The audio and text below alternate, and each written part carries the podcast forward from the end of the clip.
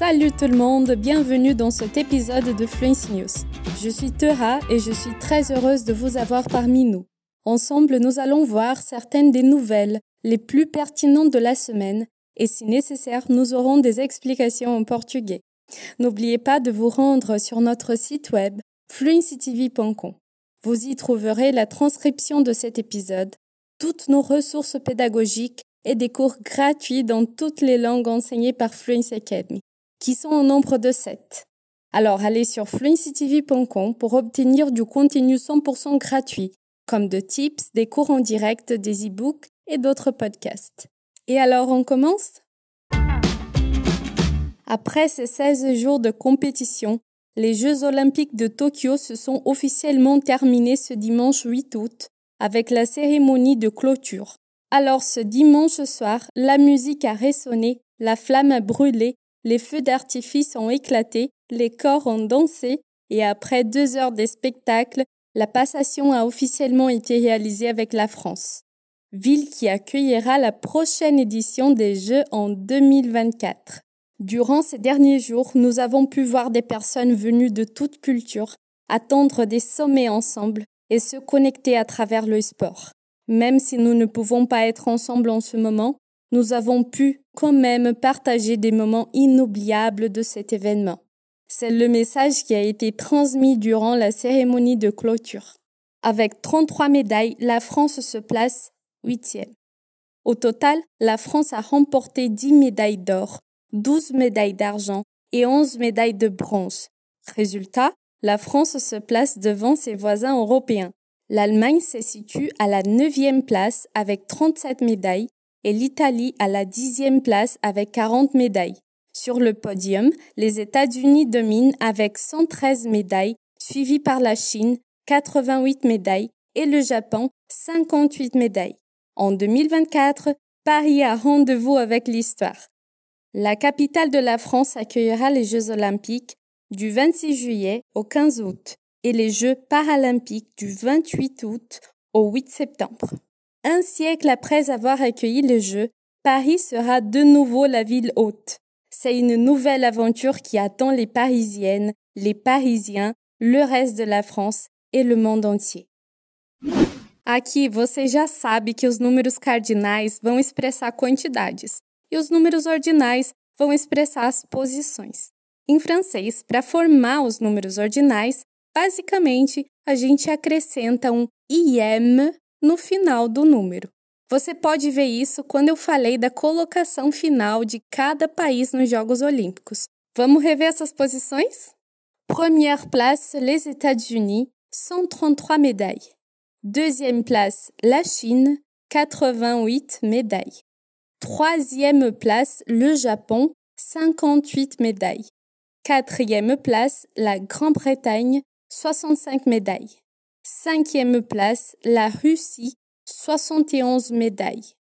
Sixième place, l'Australie, 46 médailles. Septième place, les Pays-Bas, 36 médailles. Huitième place, la France, 33 médailles. Neuvième place, l'Allemagne, 37 médailles. Dixième place, l'Italie, 40 médailles. Você também reparou que no caso de primeiro, primeira, vai mudar e a gente vai dizer premier, première. Também você reparou que os números terminados em E vão perder o E, como em quatre, quatrième. De novo então, quatre, quatrième. E finalmente, dois detalhezinhos a mais. O cinq vai ganhar um U em cinquième e o neuf vai perder o F e vai ganhar um V neuvième. E essas modificações da escrita, elas são condicionadas pelo modo como a gente pronuncia esses números na oralidade. O quadro de medalhas mostrou que o Brasil ficou em 12º lugar, a sua melhor classificação na história. Como que a gente diria então 12ª posição em francês? Então vamos lá. A gente tem douze, douze, que é 12. Então a gente vai dizer douze mais IM, douzième place, douzième place. Aqui o douze perde o E e a gente acrescenta no final IM, douzième. Fica fácil, non? On continue? Instagram a causé une vive polémique le lundi 9 août en supprimant l'affiche du dernier film du réalisateur espagnol Pedro Almodóvar. L'affiche du film montrait un téton de femme avec une goutte de lait suspendue. Même si l'ensemble de l'image sur l'affiche donne davantage l'impression d'un œil qui pleure, cela ne passe pas. Le retrait de l'image a été fait pour non-respect des règles d'utilisation.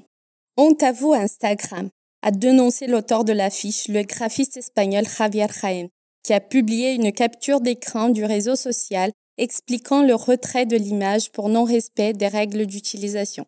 Comme prévu, Instagram a retiré l'affiche. Je la remets en ligne. Merci de la partager.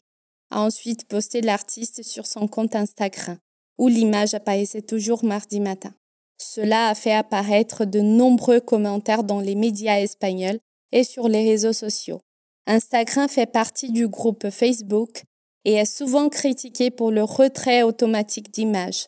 Cela s'explique en fonction de sa politique très stricte concernant la lutte contre la pornographie.